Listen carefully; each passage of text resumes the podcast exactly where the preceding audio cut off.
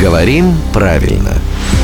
Здравствуйте, Володя. Доброе утро. Как вы отдохнули? Где вы были? А, Я был во Владивостоке. Как вам курорты Владивостокского края? А места роскошные, потому что Владивосток, он на широте Ниццы, Марселя. Купались, наверное, да, Да, загорали. Да. Вот и мы. Правда, в совсем других местах. И вот э, у Евы есть для вас история.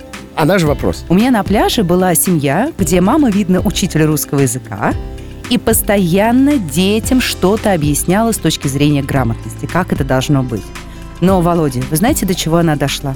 Она не разрешала детям брать мороженое из холодильника, на котором мороженое было написано с двумя буквами «Н». Брависсимо! Как бы вы среагировали на эту ситуацию?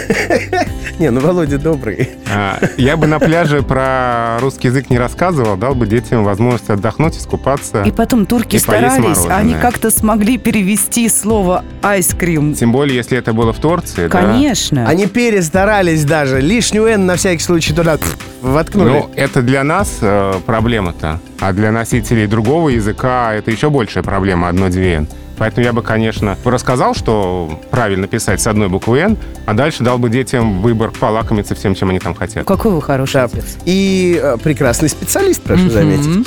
А главный редактор «Грамотру» Владимир Пахомов. Ему говорим спасибо. И напоминаем, что эта рубрика «Говорим правильно». Она выходит в эфир каждое буднее утро в 7.50, 8.50 и в 9.50.